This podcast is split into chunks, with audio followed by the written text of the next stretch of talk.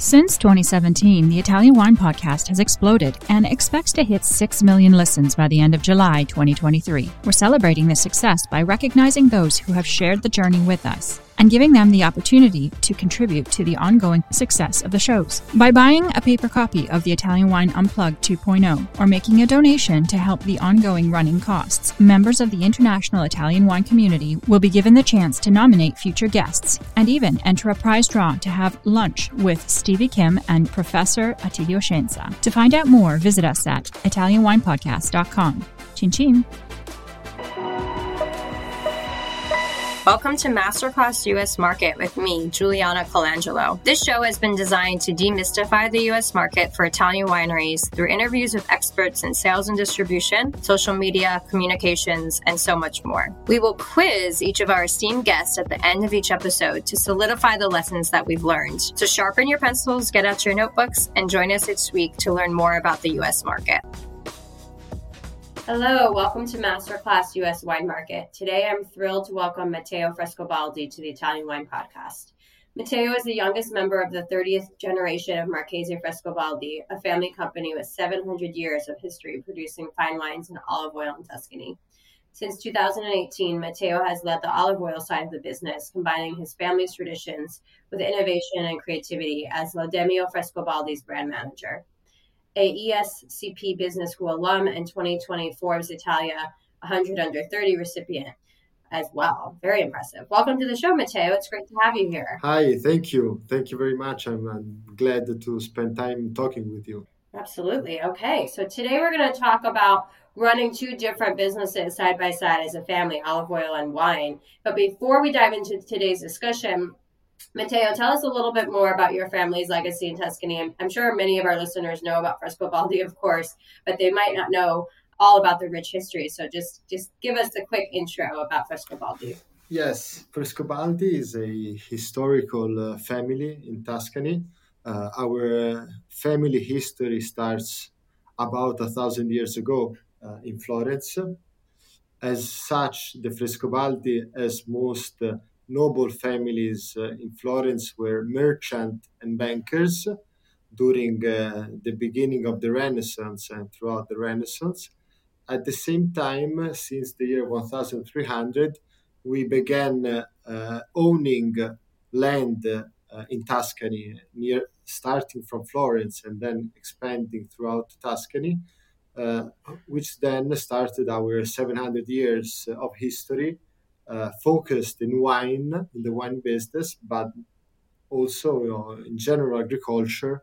But now it's mainly wine and olive oil. Got it. Okay, fantastic. And today we're going to really focus on the olive oil, um, which maybe our listeners are not as familiar with. So in this episode, we're going to talk to you about how do you build a luxury food brand um, like Laudemio olive oil in partnership with a wine business, and what are some of those differences um, with the wine industry and, and building, you know, a, a, luxury food brand.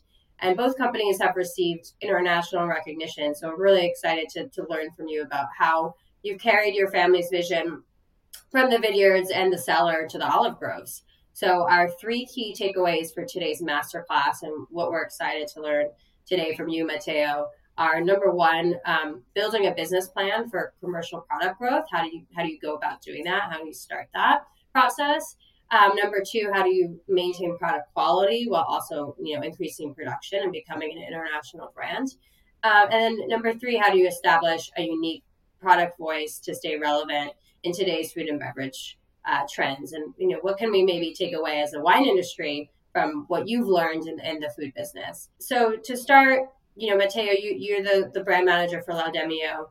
Um, tell us a little bit about the history of Laudemio and how the olive oil evolved alongside the family's wine business. Yes, Laudemio um, started in the 1980s as a brand. So the brand Laudemio has about 35 years uh, of age, uh, but our family has been doing uh, uh olive oil in Tuscany for all of the centuries uh, that we previously said. So the reason why uh, we started Laudemio in the uh, 1980s is because in 1985 in uh, Tuscany as well as the, in the other central and northern Italy, uh, a very cold winter led uh, uh, to a winter frost that lasted several weeks. And in Tuscany, specifically near our our let's say estates where we have our olive groves, uh, temperatures were so cold that we lost all our olive trees because they all froze. So it was uh, definitely like a tragic event, but it led us to wanting to launch, uh, as you said, a prestigious luxury brand of olive oil for the first time, not only for us, but for the history of extra virgin olive oil. Uh, the reason that we uh, that we uh, decided to do that was because we had learned from the wine industry that to add value to a product in order to be unique is to give the product a specific character and identity coming from the land, coming from the territory. So when you think of a great wine, even if you don't recognize it, but you're always thinking directly or indirectly to a specific territory. Think of uh, Brunello di Montalcino or uh, Amarone, or Champagne. I, I don't know which wines you are familiar with, but by saying that name, you are referring to a specific origin where the um, grapes come from, and of course, very good production techniques in order to uh, add value to those uh, grapes. Uh, on the other hand, the olive oil industry, partially also today, but definitely in the 1980s, instead was a, com- a commodity led by commercial brands that used to buy uh, olives and now olive oil uh, from everywhere uh, in the Mediterranean area, blend them together and make, let's say, a low cost product that is called extra virgin olive oil, food stock. without a sense of place or without a denomination like we, we see in wine, right? That's what was happening in the 80s. Exactly, exactly. And it, it often still happens today uh, for the most uh, of olive oil. So in the 1980s, we thought of making a brand that, like the brands of wine, would have a high quality, a specific identity and taste because of the origin of the olive oil, the the olives. So uh, because first of all we are an agricultural company, so both for our wines and for our olive oil, we own the land, we own the vineyards, we own the the olive groves uh, with which we make the oil. So we want to have a product that we we can say that its taste, its great quality comes from uh, a vocated land, so the so-called terroir of our uh, olive groves. We chose the name Laudemio because we wanted to give this product its own identity, like you would call a wine champagne, Brunello di Montalcino, and so on, without saying olive oil. So we don't want to say I make oil, but we want to say I make Laudemio. The first things uh, were, were to you know, write a specific production policy, say that the, the olives come from a certain area, they are harvested in a certain period uh, of the year, they are produced in a certain manner, and the organoleptic characteristic are this and that. And, and that was not olive oil, but that was laudemio. So this was the philosophy behind the launch of this product. Very interesting. So you really modeled it after what your family was doing on the wine side and what was happening in the wine industry with denominations and regions of origins to create uh, a higher quality, more distinguished product in Laudemio. Exactly. Okay, very interesting. Uh, and we chose the word Laudemio uh, because it comes from the Latin word laude, which means with praise, excellence. Okay. And in the medieval ages uh, in Tuscany, uh, farmers used to call laudemio the finest part of the yearly crop. Mm, so, okay. in, uh, in one word, in the brand name, we already have a feeling of something special. Right, absolutely. And and were you the Frescobaldi is one of the first um, families in Tuscany to create a product like this, or were there others doing anything similar? Did anyone follow you?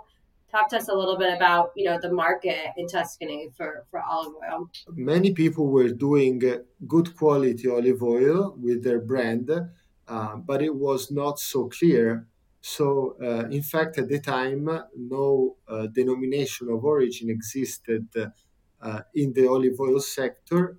Uh, Laudemio, still today, people who know about olive oil, they say that Laudemio was the for, forerunner of the DOPs of olive oil because uh, the first DOP of olive oil was born about 10 years uh, after uh, Laudemio.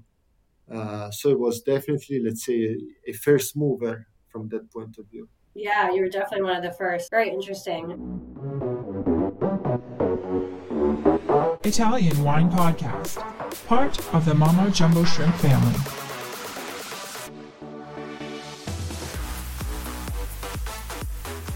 So, Matteo, tell us a little bit about your role. You know, you came into uh, the leading Laudemio in 2018 after spending some time traveling and studying. Uh, so tell us a little bit about your role specifically and what inspired you to further develop Laudemio into a global brand when, when you started working with the company in, in 2018. We have been making Laudemio, as I said, for 35 years. And it was well uh, launched in the 1990s, and uh, and then it was sort of forgotten uh, in a way uh, among all of the wines that the company produces for about 20 years. So the let's say it, it was it had a good reputation. It had a good market distribution in some uh, in some markets, but we thought we thought that it had some great potential uh, to grow, and uh, this is why when I joined the family business, uh, the company and also my I, I, was also very happy to do that. The company had uh, decided to give me the role to make a business plan uh, to value the, the growth potential and also implement the business plan, which is not only um, re- related to increasing the sales, but is also related to increasing the production and making new olive groves because uh, we want to have a product that only comes from our olives. So, uh, this, uh, while we are increasing our international distribution, we are also uh, planting uh, new olive groves, and uh, we have been doing that for the past five years, and we will continue to do that for the next five years. So it's quite a long-term business plan. unfortunately, in agriculture, you have to be patient uh, because when you plant a, tree, it takes about three to five years in order to have a full production. Uh, so we are used to making long-term uh, business plan. Uh, myself personally, before working in the family business, I had uh, been working in a finance consulting company and then in a private equity firm. So my uh, core knowledge was more, in fact, related to business valuation and corporate finance, therefore making business plans. So this is also why the company uh, decided to give me this this role uh, in 2018. Right, that makes a lot of sense. And now, as you said, you're focused on maintaining the quality while expanding the production. Um, and similar to the wine industry, you know, planting new trees is it takes time to come to, to fruition. But tell us a little bit um, about the expansion of the Laudemio brand. Um, what are some of your top markets? How is the product performing globally? We have been uh, working very well in the US for uh, uh, since the very beginning, actually, since the 1990s. And therefore, our first idea was to grow uh, in the markets where we were already strong. And in fact, we have been uh, growing steadily in the US, especially in the past three years. We have more than doubled our, uh, our distribution, uh, making uh, the US the first market at the moment in terms of export. The second, the second and third largest markets are Japan and the UK Uh, Italy, for the whole of the Frescobaldi group, uh, is the major market, and uh, which accounts for about 30% of sales, because we want to be uh, strong in our home market, so that you know this I think gives a lot of uh, re- reliability of a brand if you, as most Americans, travel to Italy uh, and you see a brand that you find at home, you think that that is a reliable brand. So our major markets where we have been uh, concentrating are Italy, US, uh, let's say UK, but the, the rest of Europe as well. And Japan, as I said, is one of the uh, major markets, but we are growing also in other Asian Pacific countries like uh, Singapore, Hong Kong, uh, and South Korea. Very interesting. And, you know, it obviously selling olive oil and food products is a whole different uh, system than selling wine. But how closely do you work with the wine side of the family's business with Laudemio? Is there any collaboration? Um, is there any collaboration between the two companies, or is it is it run pretty separately? Tell us a little. Talk to us a little bit about. That. It's that. quite integrated in in terms of production. Um, so, uh, given the fact that we are an agricultural company, it, in certain areas of Tuscany where we make, where we have both vineyards and olive groves, the production is well integrated because when uh, in different periods of the year where you're not uh, pruning a vineyard, you are pruning an olive grove. And when uh, the harvest uh, finish, the wine, the grapes harvest finishes, the olive trees harvest begins. So production is quite uh, uh, integrated, as well as let's say most overheads and uh, back office of, of both of both businesses, wine and Laudemio then the sales is actually pretty much differentiated because, as you said, uh, wine distributors do not distribute olive oil and vice versa. Exactly. Okay, so on the production side and logistics, there's a lot of integration, but when it comes to the marketing and the sales, it's it's really separate. It's two different businesses. Laudemio goes uh, with, uh, let's say, fine food uh, distribution Right. Is there anything that you're learning from one another though in terms of the sales and marketing? Like, you know, the wine team is telling you about market trends and those are impacting any decisions you're making for Laudemio or vice versa? Like are you sharing any market insights or do you find that they're they're really different in terms of how the sales and marketing is run for each different category? We do share and it's always interesting to share at the same time, um, the buyers are different and they speak different languages. The buyer, I'm talking, for example, uh, uh, the sommelier of a restaurant and the chef. So the, the sommelier buys the wine the chef would buy the Laudemio. What has been giving us, I think, a lot of strength and uniquenesses is that most marketing uh, communicate and communication of Laudemio speaks a language um, of a, a, language that is of high quality wines.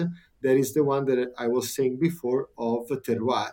So very few food companies really stress uh, the uh, vocation of the territory where the raw materials are made. Usually, food companies they talk about uh, the artisanal production. So there is uh, artisanal pasta there is balsamic vinegar that somebody has been aging for a hundred years in a barrel. So there's in the food sector there is more communication regarding to how you how you process a raw material because often often they buy the raw material. So there's uh, the producer is not really inclined to talking about something that he does not do because a producer of pasta usually does not cultivate the wheat or, or other things like that. Instead, since we, uh, in a way, Laudemio is a cru of olive oil, uh, we have the same type of communication that you would have in, a, in, a, in fine wines. So when we present and we communicate Laudemio, we talk about first of all of the terroir, of the yearly, uh, let's say, climate uh, changes, yearly climate uh, conditions that then you find on the final product in the organoleptic taste, just like you have in different vintages of wine. Right, but that's unique to Laudemio, and in, in many parts of the food sector, we're still not seeing that language communicated as as broadly as it might be communicated in the wine industry. It sounds like. Uh, yes, but if I had to do a, if I had to give a uh, recommendation for for the future, I think that that if you're able to do that, that gives a lot of uniquenesses.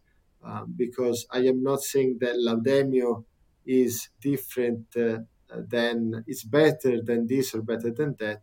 I am saying that Laudemio is unique because of the unique territory of my olive groves. Just like a wine is a cru of wine is unique because of where the vineyard is, and other people can do a great wine, but they are they are all going to be different. Absolutely, no, and it gives you something quite unique to stand out in the market. It sounds like. Um, you know, so Matteo, your family, as we mentioned when we started, 30 generations, incredible. And and I heard that you just had a baby. Congratulations. So 31 generations. That's so exciting. Thank you. Thank you. But, but then I also have many cousins who had already have kids. So the 31st generation is quite well uh, well off. it's growing. It's growing. That's exciting. So tell us, what are some of the secrets that you think are the key to the success of your family's business over so many years?